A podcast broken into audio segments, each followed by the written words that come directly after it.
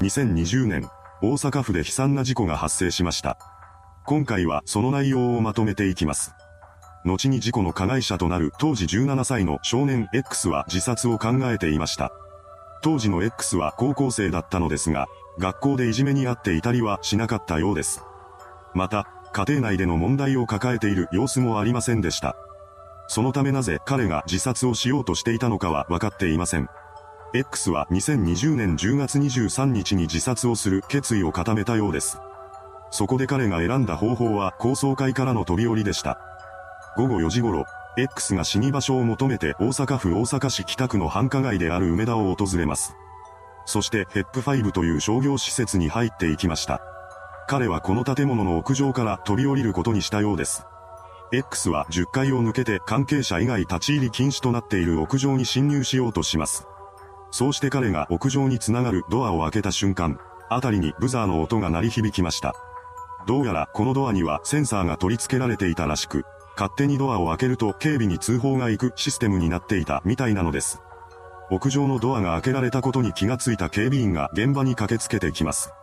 そうして X が警備員に発見されました。警備員は X に対して何をしているのかと問いかけます。すると彼は、観覧車を見ていると返してきました。この返答を聞いた警備員は屋上が立ち入り禁止エリアであることを説明し、早く室内に入るようにと促したようです。これに納得したような様子を見せた X は素直に屋上から建物内へと入り、どこかに立ち去っていきました。とはいえ、飛び降り自殺を諦めたわけではありません。屋上から追い返された後の X は再び屋上に上がる機会を伺い続けます。そして最初の侵入から約2時間後、彼はまたもや従業員専用の通路を通じて屋上に侵入しました。この時になっても、屋上に続くドアは誰でも開けられる状態になっていたそうです。前回は警備員が駆けつけてきたことで自殺が阻止されたため、今度はその前に飛び降りることを決めていたのでしょう。午後5時50分頃、屋上に出た X は橋の方まで急いで向かい、囲いになっているフェンスを乗り越えます。そして空中へと飛び出しました。彼が飛び降りた現場のヘップ5は繁華街である梅田に立つ商業施設です。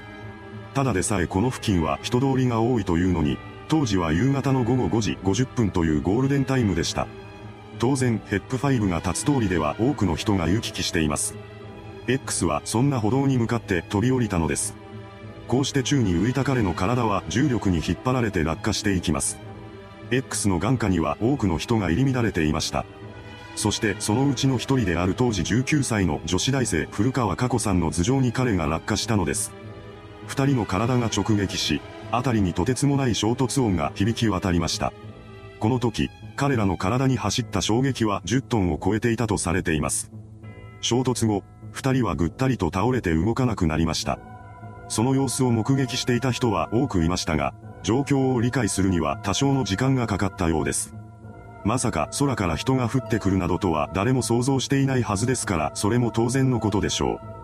通行人の中には衝突音だけを耳にして交通事故があったのだと勘違いした人もいたと言います。少しして目撃者の人々も飛び降り自殺に通行人が巻き込まれたということを理解したようです。悲鳴を上げる者、野じ馬のように集まる者、スマホのカメラを起動して写真や動画を撮る者、目の前に広がる光景を SNS でつぶやく者、皆それぞれが違った行動を取り始めます。その中には古川さんの肩を懸命に揺すりながら泣き声を上げる少女の姿もありました。彼女は古川さんの友人で、衝突時に真横で一緒に歩いていたのです。少女は必死に古川さんへの呼びかけを続けます。しかし古川さんに意識はありません。そこに通行人の男性が駆けつけてきました。男性は古川さんに対する心臓マッサージを始めます。それからほどなくして通報を受けた救急隊員が現場に駆けつけてきました。そして古川さんを病院に緊急搬送します。この時点で彼女にはまだわずかに息があったものの、意識不明の重体でした。結局、その後も意識を取り戻すことはなく、翌日の24日に息を引き取ったようです。なお、ヘップ5から飛び降りた張本人である X に関しても衝突からほどなくして死亡が確認されています。こうして本件は無関係の通行人から1名の死者が出るという最悪の結末を迎えたのです。この悲惨な事故はニュースでも大きく取り上げられることになります。こうした報道を目にした世間の人々からは加害者である X に対する非難の声と被害者である古川さんに対する同情の声が多く寄せられました。人通りの多い時間帯に繁華街で起こった事件だったこともあり、中には殺人だと主張する人もいたようです。本件に関しては飛び降りの現場となったヘップ5にも非難が集中しました。その内容は主に安全対策の甘さに対するものだったそうです。実際、屋上には一般客でも入ることができる状態だった上に、塀の高さが1メートルに満たないところまでありました。これでは建築基準法施行令で定められた高さを満たしていないことになります。この事実を受けた大阪市は HEP5 に対して安全状態の改善をするよう指導しました。そんな中、大阪府警は X を重過失致死容疑で書類送検しています。とはいえ、容疑者が死亡している以上は罪に問うこともできません。こうして刑事責任を問う先がなくなってしまったのです。残されたのは民事責任だけでした。法律上、古川さんの遺族が X の両親に対して損害賠償を請求することは可能です。しかし、X の両親が息子関連の相続を放棄した場合は損害賠償を請求することもできなくなります。そうなると、民事ですら責任を負う相手がいなくなってしまうのです。こうした被害に遭ったのは古川さんだけではありません。実は飛び降り自殺による巻き添え事故は以前にも何度か起こっているのです。2007年11月6日、東京都練馬区に住む当時25歳の女性 Y が池袋駅にやってきます。Y は精神病の一つである統合失調症を患っていたらしく、この日は治療と経過確認のために病院を訪れる予定でした。しかし彼女は病院には向かわずに池袋タルコという百貨店に入店します。Y も人通りが多い街での飛び降り自殺を図っていたのです。池袋タルコの屋上は関係者しか立ち入りできないように施錠されていたのですが、彼女は屋上に通じる非常階段のドアに取り付けられたカバーを破壊してしまいます。こうして自由に開閉できるようになったドアから外に出た Y は非常階段を登って屋上への侵入を果たしたのです。とはいえ、池袋タルコはヘップ5のようにフェンスが低くなっている部分がありませんでした。屋上全体を囲うフェンスの高さは3メートルほどあったため、普通ならば越えることなどできません。ですが、Y はここで異常なまでの執念を見せます。彼女はフェンス脇にある空調機器を登り始めたのです。